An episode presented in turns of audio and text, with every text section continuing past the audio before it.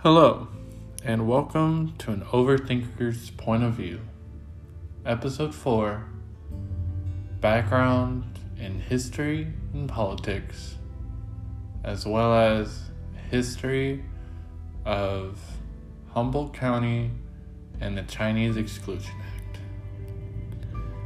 Fun fact. Earlier today, when I was filming my episode 3 on sports, I had said I was going to do my best to do episode 4, and, within the same day, when I could, and talk about my background in not just history, but politics. And, I spent an hour, about or so, filming. I always say filming still. Recording. And as I noticed I was getting closer and closer to the hour mark, not even knowing that there was an hour limit, I kept talking beyond it, trying to finish my lesson at the end, and I overdid it, overtalked, as one might do as an overthinker / teacher, sort, and historian, all in the same. I still might try to do a political background, but that was what made me go on multiple tangents, although there are bits and pieces in the history lesson at the end of this episode that correlate to some topics I wanted to talk about in politics. I believe I'm going to save politics and my background for maybe episode 5, or at least the end of this episode. Rather than at the beginning.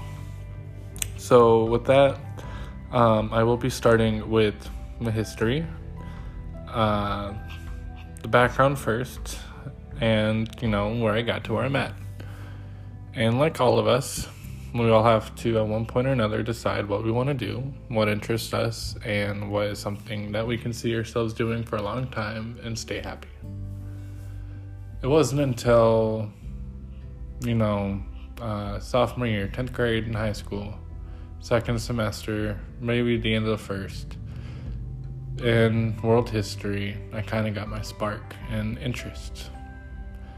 Growing up in my household, without getting too much detailed into it, wasn't the easiest, wasn't a lot of ways or motivation to find things to fill my time and mind and keep myself occupied. So I didn't get a chance to figure out what I want to do or try new hobbies until high school.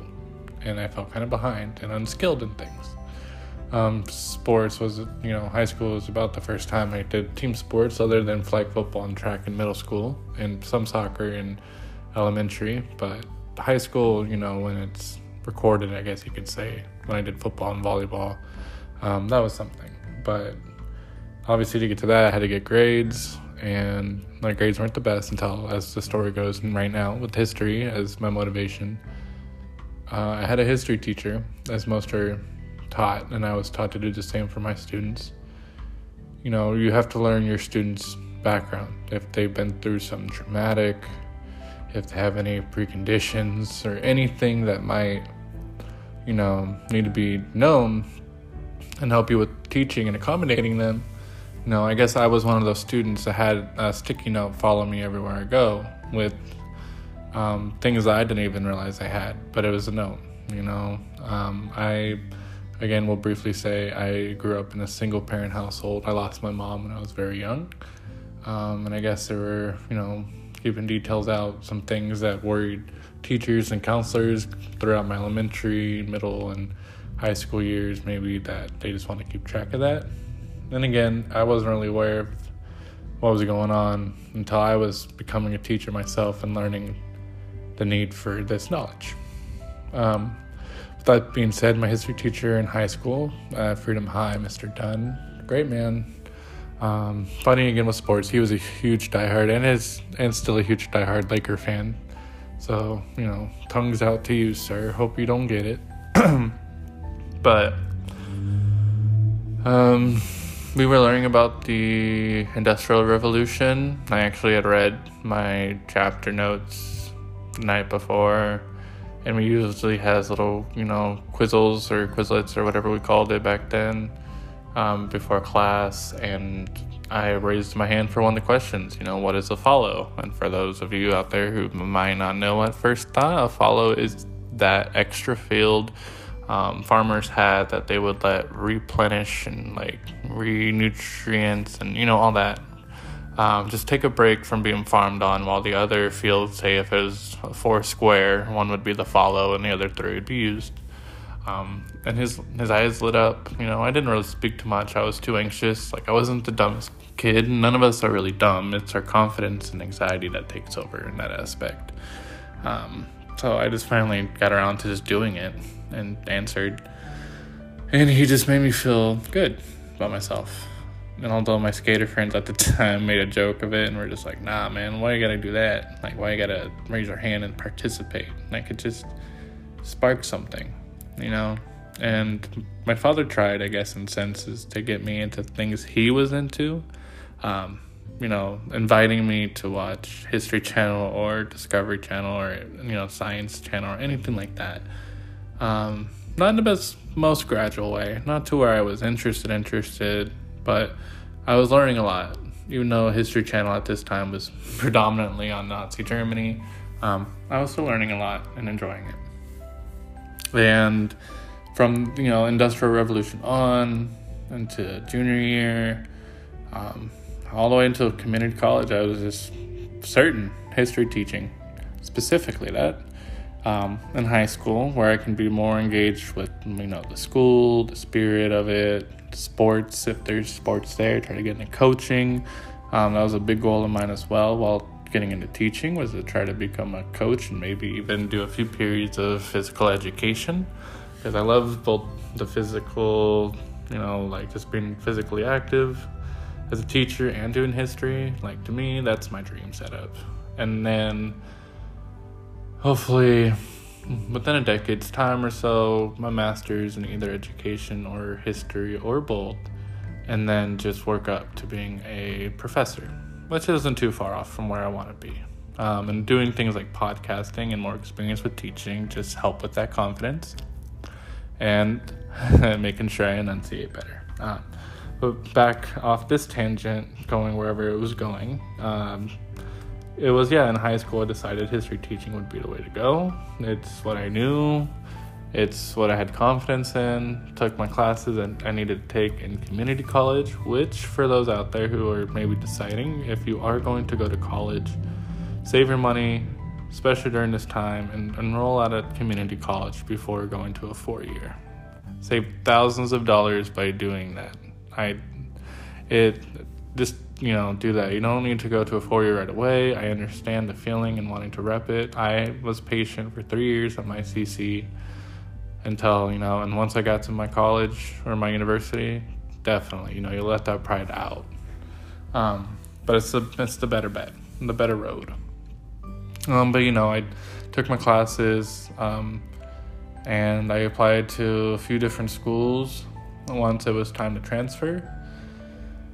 And, you know, I didn't get a chance to say during my sports background or even the last one because I haven't been playing, but I am also into collegiate sports, football and basketball predominantly. And Michigan State Spartans are my number one for both. And, you know, they play next week in football finally.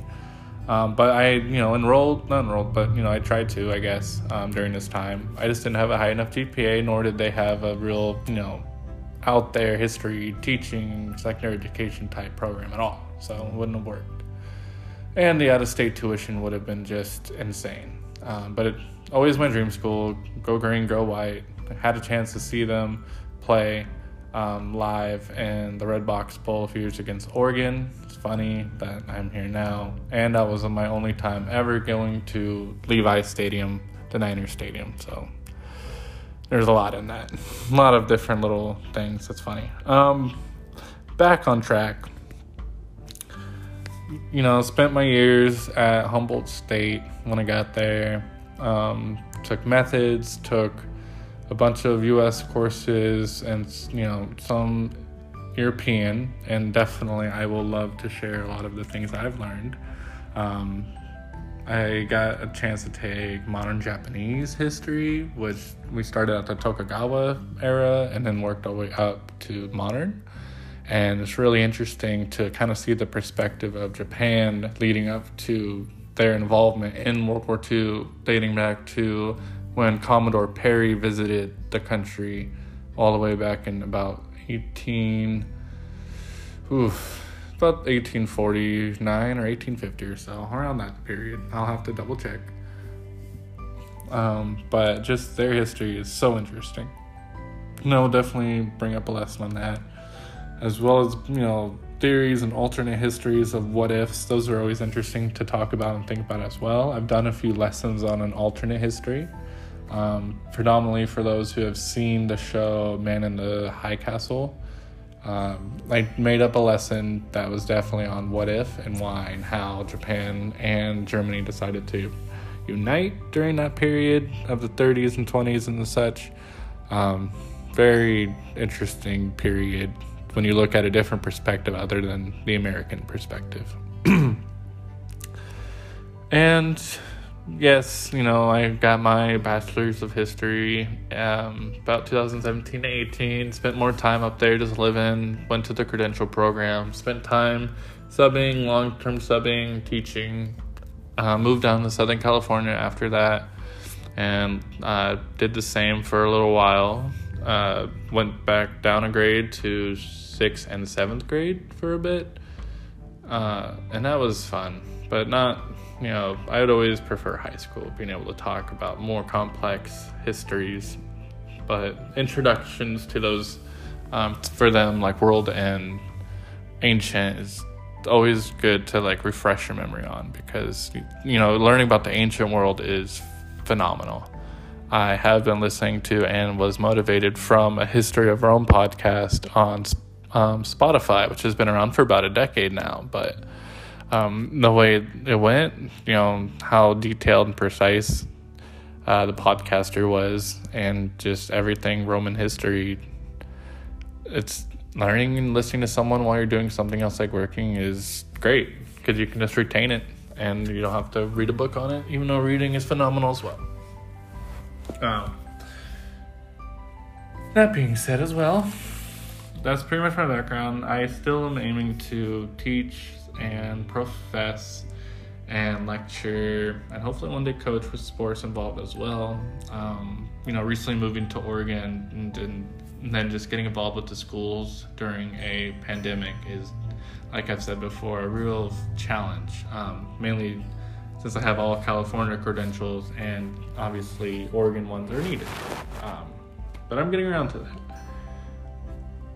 Now, last time also, I kind of mentioned I was going to talk about a certain topic in history for my first lesson on my podcast, being about yellow journalism and biases in newspapers, and where those, you know, either originated from, at least in America, or, you know, examples of how it's been around for definitely over 100 to 200 years, and how relevant that is to today's world and our political system and everything. And, you know, again, I kind of want to do my lesson first, the first lesson, since this will predominantly be the history episode. And if I have time at the end, I'll do my introduction on politics, which might work out, because now I know there is an hour limit, and I'm about to reach the quarter mark of my time. And this lesson shouldn't take more than 20. And I might go on tangents during, you know, small facts that always pop up in my head during, and I'll try not to go on for too long, and there will be relevant things to today in this lesson. Although for the majority of you out there who are listening in and have gotten this far, this is a history of an area not known to many of you, but it is where I went to university up in Humboldt County, up in Arcata and Eureka and Trinidad and all those small little towns within the Redwood Forest, on the coastline, in the beautiful, secluded place. I, you know, did research on local history, and for those out there too who feel like you know everything, not know everything, but you're aware of the broad history of, you know, the country, the world, like things you've learned in school. That's great. You know, you can always do more research on those. It's out there. But if you want to just keep practicing your historical investigation skills and things like that, looking up local history, going to, you know, historical society museums, and then just knowing about your area is really interesting. There are things that will relate to the broader things, the broader topics, the broader, you know, ideas out there. You can be like, oh, he was definitely a man in this time, knowing how people were at the time. So with that being said, this first lesson and how it correlates with today's world is, and again, this lesson is predominantly on Humboldt County and its history, since that's where I was when I did my research on it. And I'm sharing it with you, the broader audience, wherever you're listening in from, because, you know, it might be interesting and you might be like, wow, that is, you know, crazy that a town and a community, state, and then the country might do something like this. But then think more about it in what today's world and what we're doing already. You could be like, well, maybe not. The topic of this lesson, finally, with all the anticipation I've created, is on the Chinese Exclusion Act, which happened in around 1880s. And this story will jump from about the 1820s up until then. And its relevance to today, if you can just pause and think for a moment, why would a people be excluded? Why would there be a law on that? And although there might not be written laws today that are obvious in its writing, we as a country have excluded people time and time again.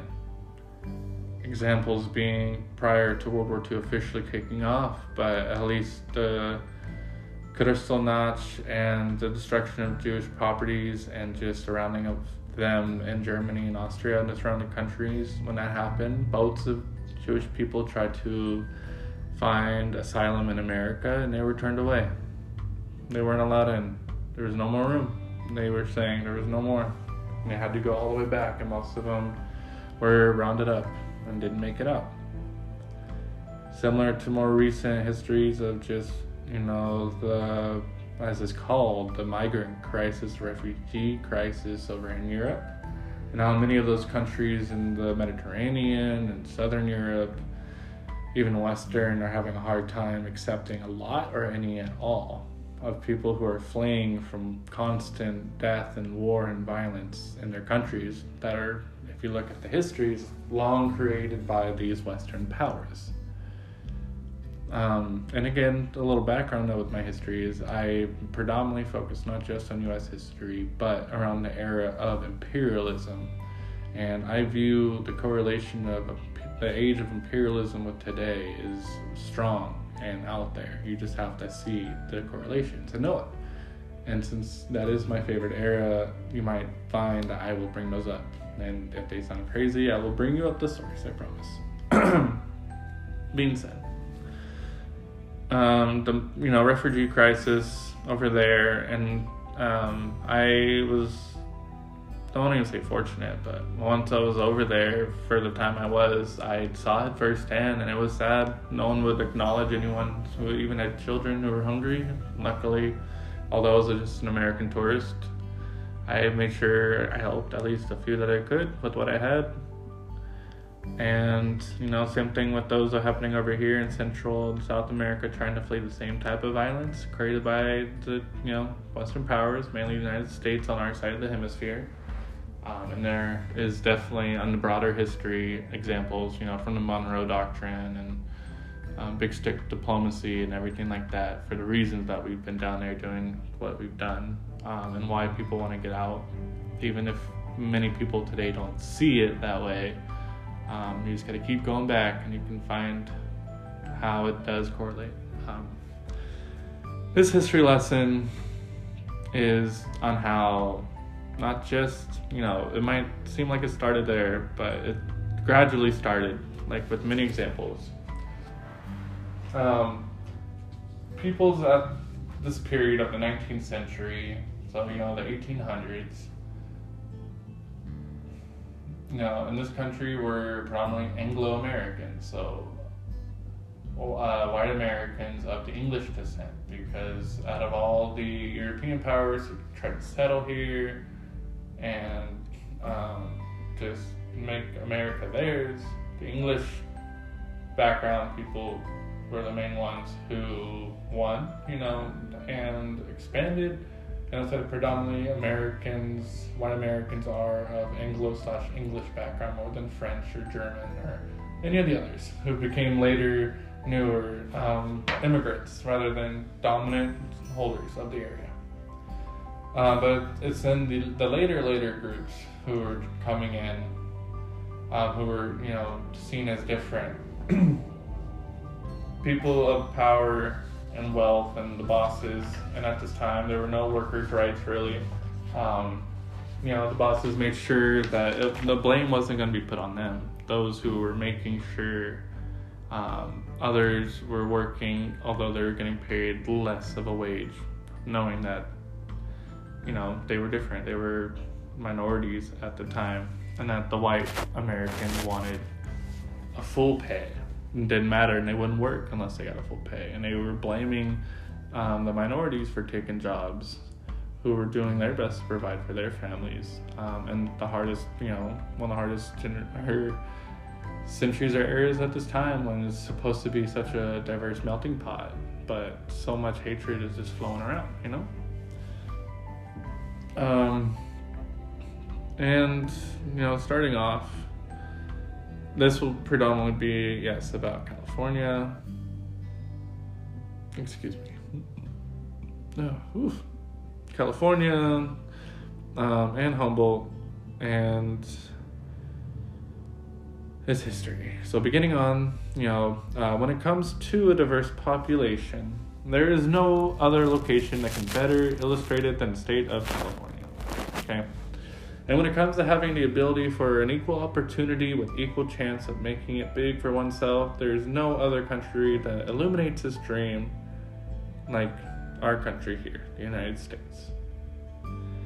Now, going back, after the end of the Mexican-American War, Americans were, you know, and prior, insisted on traveling west to continue and complete the idea of Manifest Destiny, by populating and controlling every little bench of land from the east to the west coast, connecting the oceans and creating, you know, the from sea to shining sea, quote, as it is.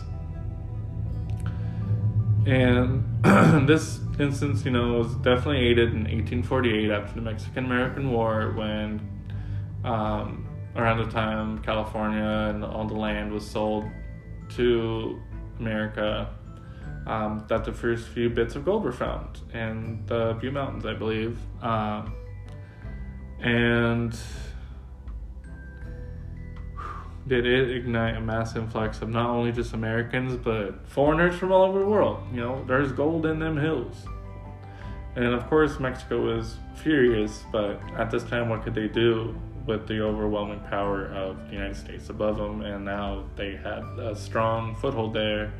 And many of the Mexican Americans who had lived there before became second-class citizens, unfortunately, because during this period, you know, Anglo-Americans, white Americans always made sure white Americans were on top. And a lot of times that's the instance today, but this is just how it was back then, right? It's their land now, and just how it has to go. But, you know, not only Americans, but foreigners from different countries will travel any way they could to California to try to claim some of the gold for themselves. And they ended up creating a diverse melting pot, or mixed salad, or whatever analogy you want to use, of peoples and races in one area. And this was definitely an uncomfortable feeling for the dominant Anglos. We see, you know, with some more background history, in the 1860s, if you know, and if you've seen the show Hell on Wheels, very great show about kind of the era, but not really historically accurate. Definitely a drama, but great. You know, 1860s, we see the Transcontinental Railroad being built, and the Pacific Union, you know, the West Coast one, needed more workers to complete their portion of the track. And where you're going to go to get a lot of building done, with cheap labor being the goal, you're going to go overseas.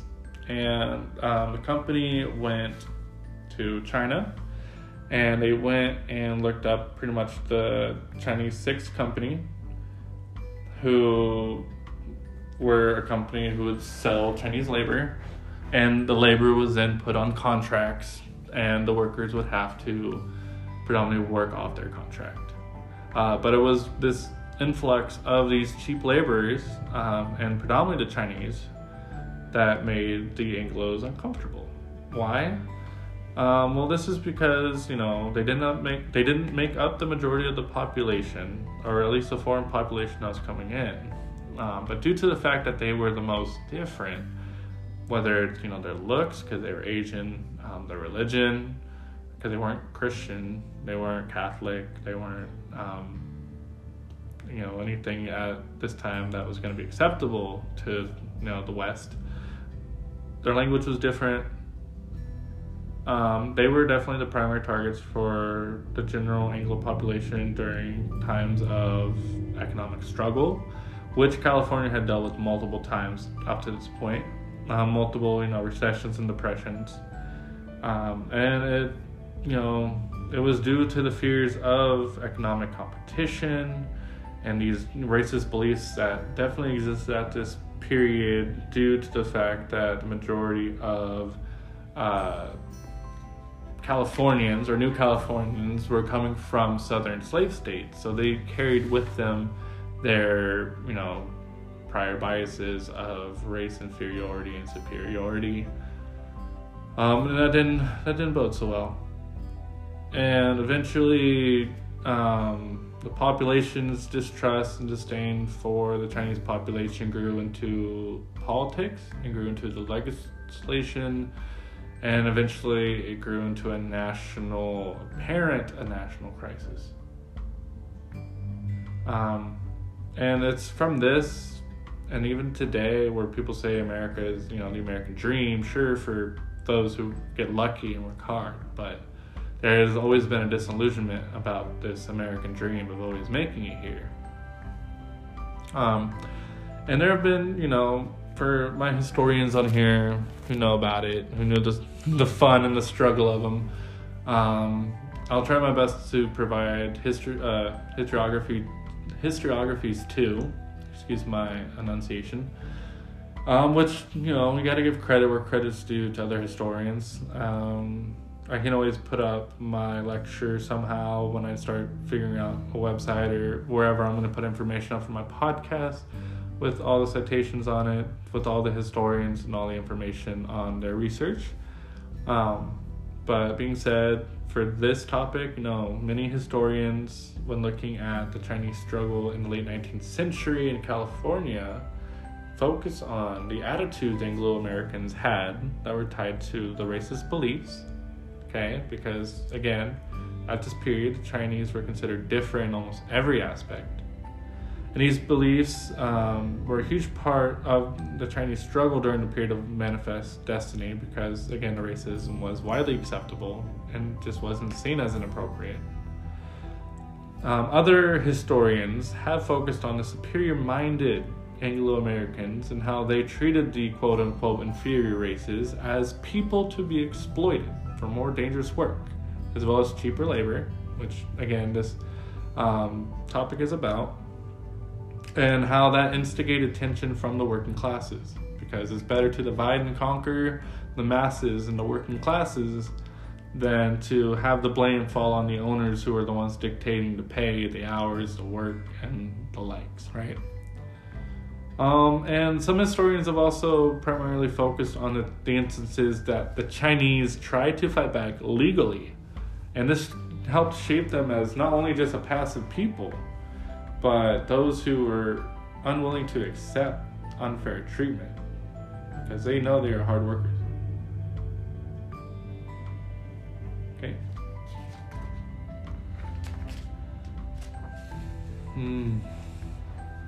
But how this is going to be different from what other historians are talking about is the fact that I'm going to try to look at their difficult experience that Chinese people have had in the turn of the century, by, you know, the fact that the Chinese had no choice but to be exploited for their labor to even stay in the country to make ends meet.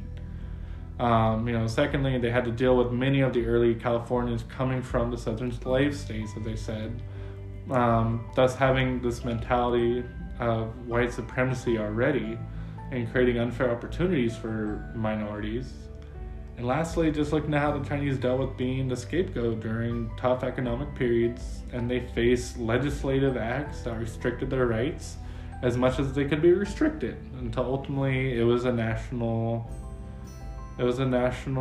expulsion, and it just destroyed the American dream and how its meaning was no more.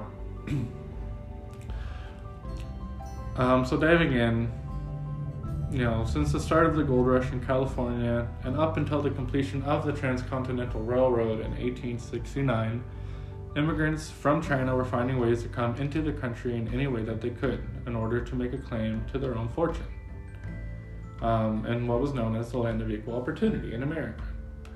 But before anyone was able to leave China, the people had to find passage across the Pacific safely, and they needed enough money to make this trip. The Chinese Six Companies, as I've said before, they were a coalition of districts within the Guangdong province, and they helped establish the influx of cheap Chinese labor into the United States by providing the laborers with both passage and work, but at the cost of the majority of their money earned, which created a contract labor system that established their legitimacy to be in the country. And early newspaper articles in California started to warn and inform the people of this continuous influx, in as early as 1854. With gold being found in 1848, so this is about 6 years later, Californians, at least the Anglos, and the newspapers are being warned of this Chinese influx of people, stating how, quote, the Chinese were heading to the locations like the Klamath Mountains, which were about an hour or so northeast of Humboldt, and they offered uniform wages and deep diggings that paid handsomely, and that it was insisted that more white miners hurried to make their claims before the Chinese or any other minorities could. And like I said before, California and most of the country had dealt with numerous recessions and depressions during this period prior, because just the banking system and everything was not organized up until FDR's time, honestly. And again, at this period, late 1860s, California's economy fell again around the completion of the railroad, and many of the Chinese workers who were there to work on it, had been paid to work on it and had to pay the company to be there to work on it, realized they no longer had a set job, and they had to fight for work in order to remain in this country. And this was often unknown to the unsettled, Anglo-Californians, who were not only fatigued themselves and demand of better work days, but thought that the Chinese were there, sent on purpose to send their earnings home to China, taking money out of the American economy and into their foreign systems, which to most Americans kept the United States from achieving economic prosperity and helped surface the early tensions of racism towards the Chinese. And by the 1880s, during the State Depression and, corporate takeover, there were thousands of jobless men, white and Chinese and other minorities identically, who were suffering and jobless, and they needed a reason why. And, to the years, to those who are, history-oriented or learning about it, maybe in school, because unfortunately it is a period that gets skipped over, but not a lot of time in a year to teach. The 1880s was around the start of the Gilded Age in America. I might do more podcasts on the era. I took a class on the era. It's a great era, a very important era. About 1872 to 1930s started the Great Depression about. And it is a time of the barons, if if you can remember the robber barons, right, of the steel industry, the oil industry, the banking industry, all the top dogs who made all the money, like Carnegie, Rockefeller. Up in the Pacific Northwest, there was the lumber barons. And they wanted to thwart the workers' demands for better work days. And at this time, unions were trying to form, although they were always getting squashed, and they were trying to fight for 8-hour days and weekends and such, but it took a while. The robber barons gave the white workers a reason to be upset and people to blame. And they shifted the attention and blame on the Chinese as the cause for the fragile white economy, the poverty, and the frustrated dreams that were being felt by many. The Chinese were, however, good with their money. As a popular figure in Eureka during the 1880s, Mr. Reverend C.A. Huntington took notice of this and wrote an autobiography. And I quote, "They would manage living situations based on income and send money back home to their families. The saloons hated them because they wouldn't spend there. They would only buy from other Chinese, so the U.S. merchants hated them. The laboring class that wouldn't work unless given full price hated them and whoever employed them." So essentially, with that first-hand primary source, we can at least get the sense from the Reverend that the Chinese were honest workers and they liked to be around what was familiar to them. And because of this fear that they kept to themselves, fear and blame ensued on the Anglos' part that they were just trying to only take the economy and what they earned back to China. And at this period, California was a swing state, and the elections often, wasn't just set as a blue state or red or whichever one is considered democratic, but they were a swing state. And they've been that way since the late 1800s, and at this time Congress, and this may correlate to today, you tell me, that's why I wanted to bring up the political background in this episode, but my last attempt went over an hour. I'm not trying to go that far, so I might bring it up in the next episode. The Congress took advantage of the fears that the majority of the people were feeling and helped shift the thoughts on the bad economy to dealing with the Chinese in the United States as a national problem. So shifting the fears onto something else. However, during the Depression and at this time, the Chinese people were a source of important tax money that helped pay taxes in mining districts that would be bankrupt without them. So it wasn't until after the economy improved that the push for their exclusion would actually happen. So use them for what they were helping us with, the economy. And when the economy seems to get a little bit better, then we can start pushing them out.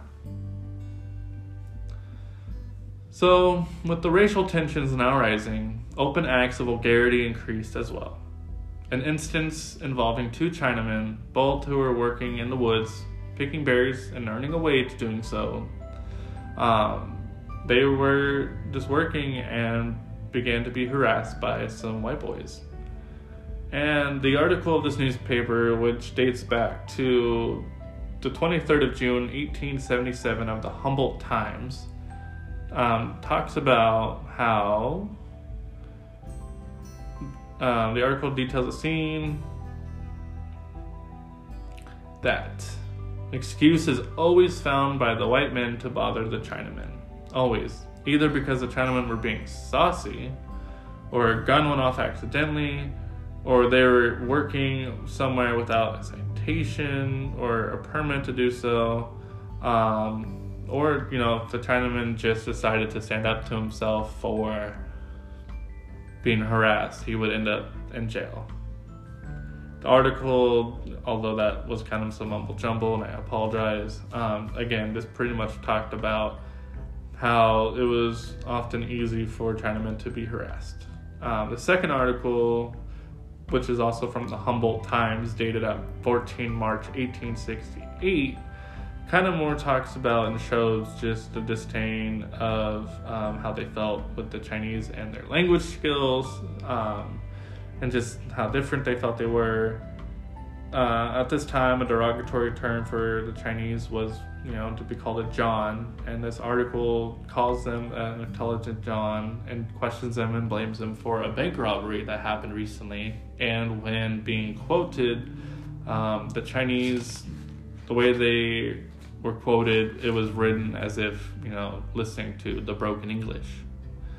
And it was definitely an interesting thing to see on paper. If you ever get a chance to, I don't know if it's online, but I had to find it on microfilm within the Humboldt State Archives, so I doubt it.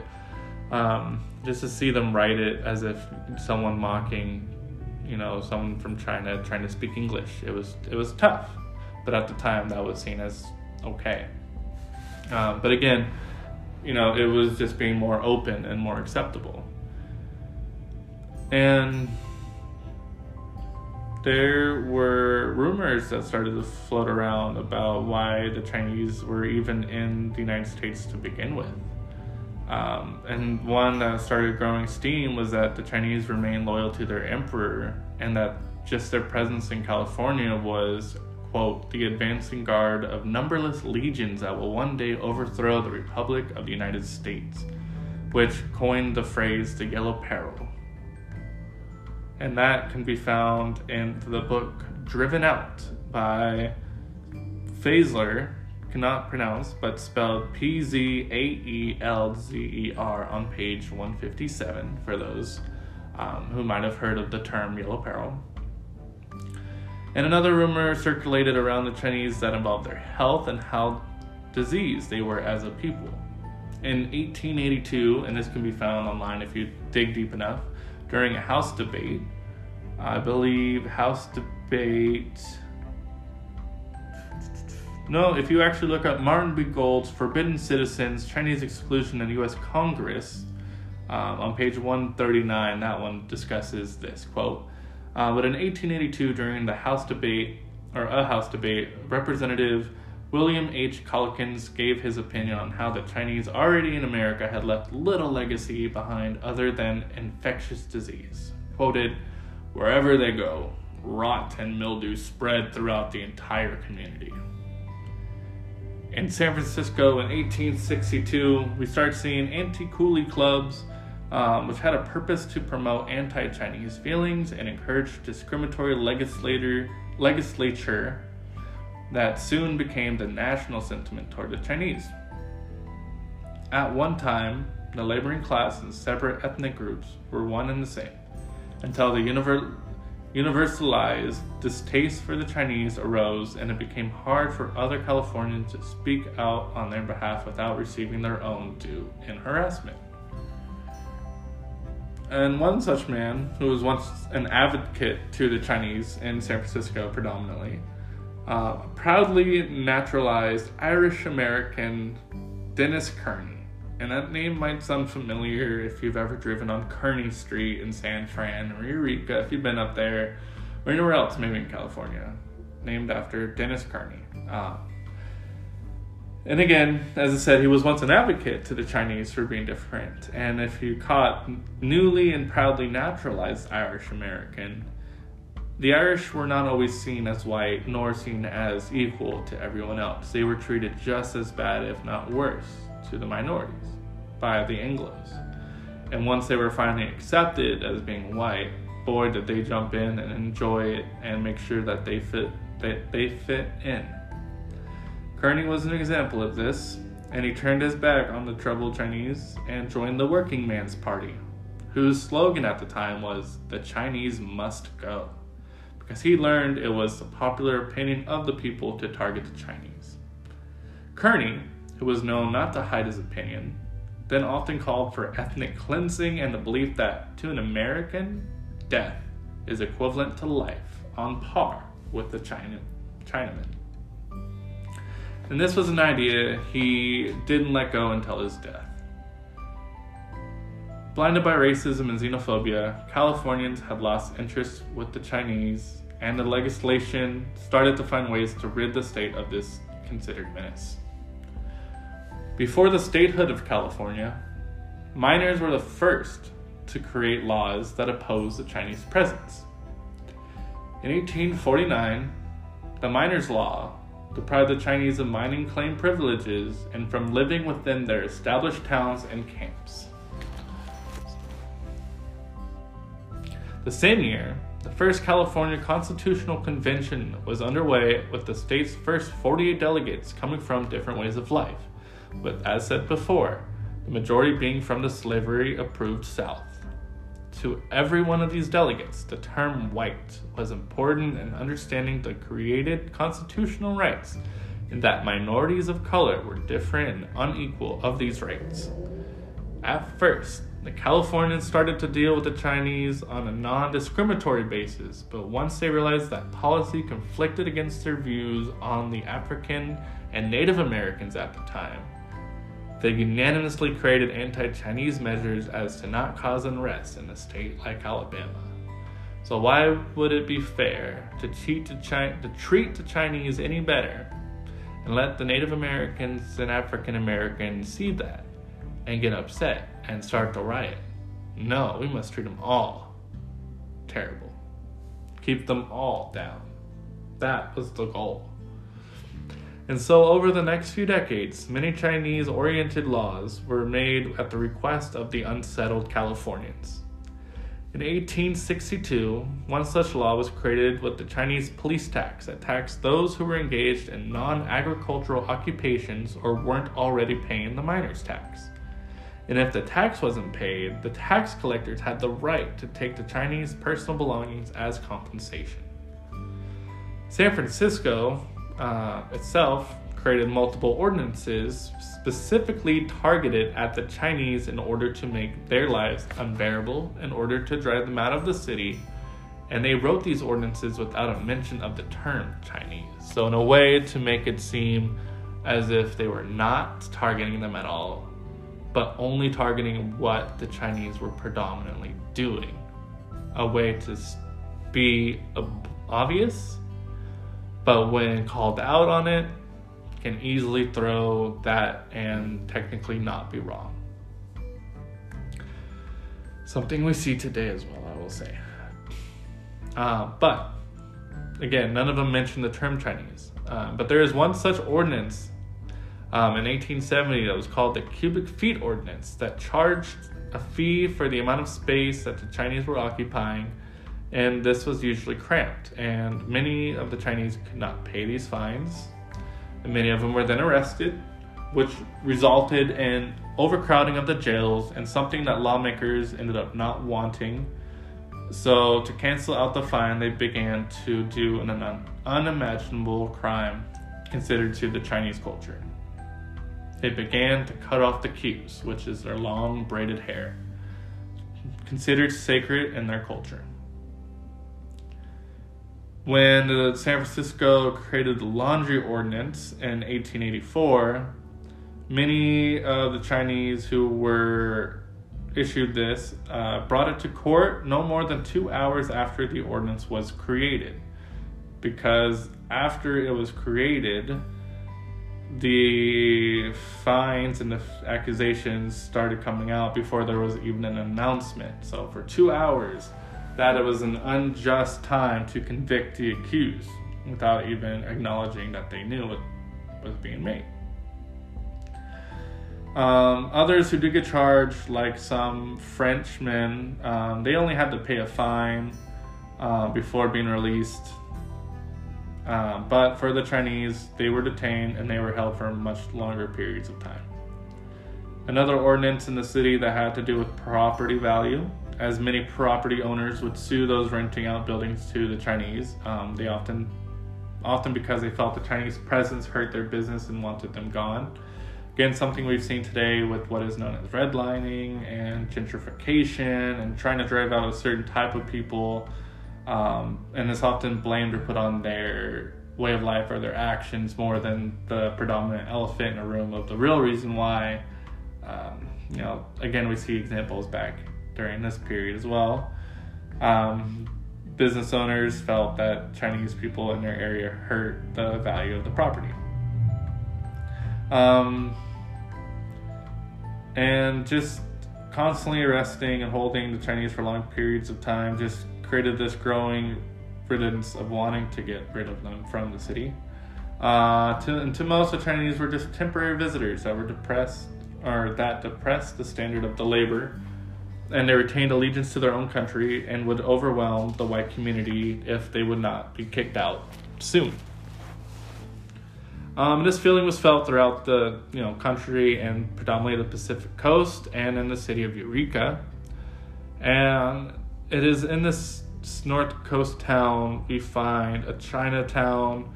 And it's similar to other areas, the Chinese predominantly keep to themselves. The Chinese were very important to the community. They built some of the first roads in Humboldt. But like everywhere else, with the economic and racial fears that many of the whites had against the hardworking Chinese, they were just a spark away from finally getting rid of them. And unfortunately, as triads were a thing, but as these were called Tong gangs, they've wound up coming to this Chinatown and were trying to cause some trouble. And unfortunately, a white city councilman was in the area and caught a stray bullet from one of the Chinaman gang members' gun. And this happened in about February of 1885, and it finally, that councilman being shot and killed was the spark.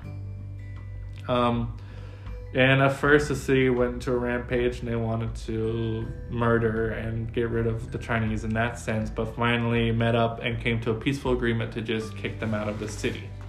So in the middle of the day, the next morning, once the notices was said that all Chinamen must leave, or people of China must leave the county by 5 in the afternoon or so, otherwise they would be hung. And this was shown by a gallows being built in the center of town with the noose ready to go for anyone who was caught straggling. And there were a few instances with either the Reverend Huntington or a few landowners who became close friends with their workers, tried to save them, tried to fight off the others from kicking them out. I believe if you were able to stay under their protection, but everyone else, the Chinese, were put on two small vessels, one the Humboldt and the second the Chester, and they were just sent down the coast from this purge, leaving pretty much everything behind, everything being taken by the Anglos or destroyed, as it has happened even later on when the Japanese were interned and their businesses were ransacked. Everything that the Chinese left behind just was never recovered and taken. And the ships, without notice or even mentioning to anyone, like San Fran, just dumped them off and left. And for many, many, many years, decades, and on up until 1980s, the Chinamen, or I apologize for saying that, people from China or of the background, they refused to even go to the Pacific Northwest or Eureka due to that history that is not known. This method, when they were excluded from the area, it became known as the Eureka method, the peaceful way to rid the Chinese out of any area. And once the Chinese arrived in San Francisco, again, they dispersed and disappeared into the city, and it was, noticed and felt a big influx of Chinese. And after time, they did a census and noticed that there was a huge gain. And we see in 1882, the national government finally getting around to feeling these sentiments from the West Coast.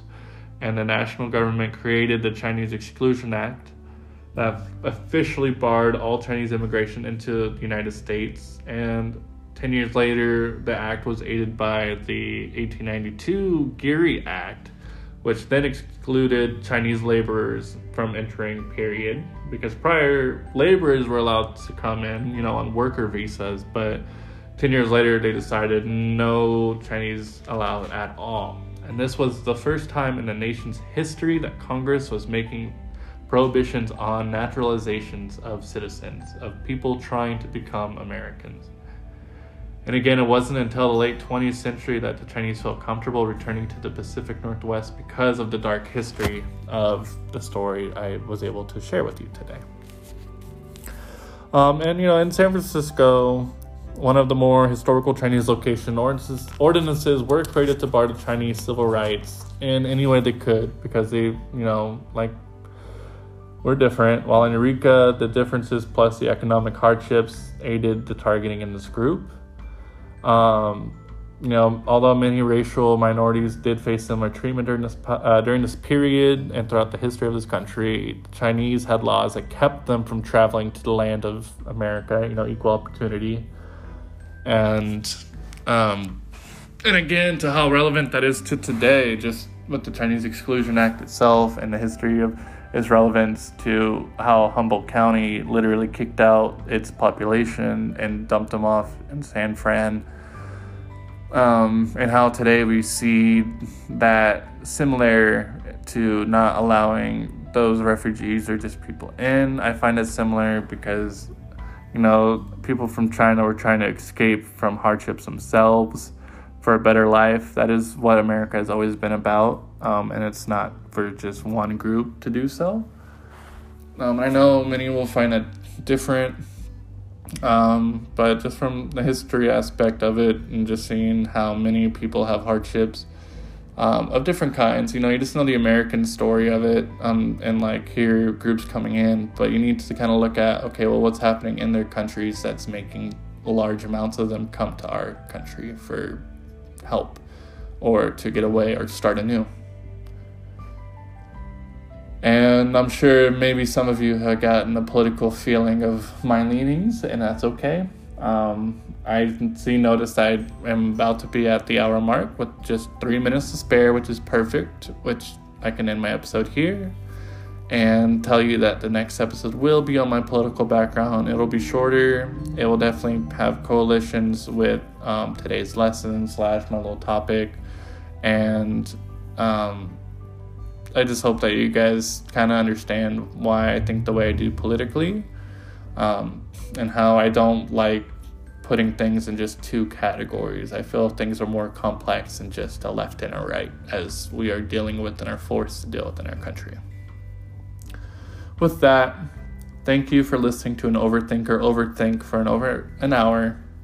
This is my point of view on how history is always relevant to today and the past and tomorrow. Dive in to the next episode. I appreciate you. And again, this is an overthinker's point of view. Thank you.